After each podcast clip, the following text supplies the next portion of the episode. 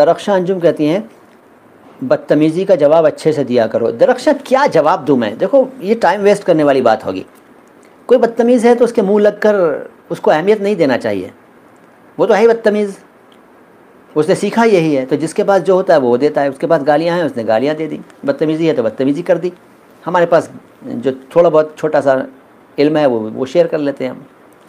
नज़रअंदाज करो, ऐसे लोग देखो, किसी को नज़रअंदाज करना ही सबसे बड़ी सज़ा है उसके लिए।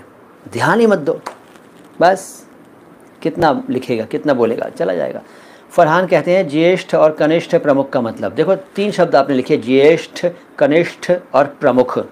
प्रमुख का मतलब है मेन चीफ और ज्येष्ठ का मतलब है बड़ा, और कनिष्ठ का मतलब है छोटा। ज्येष्ठ सीनियर कनिष्ठ जूनियर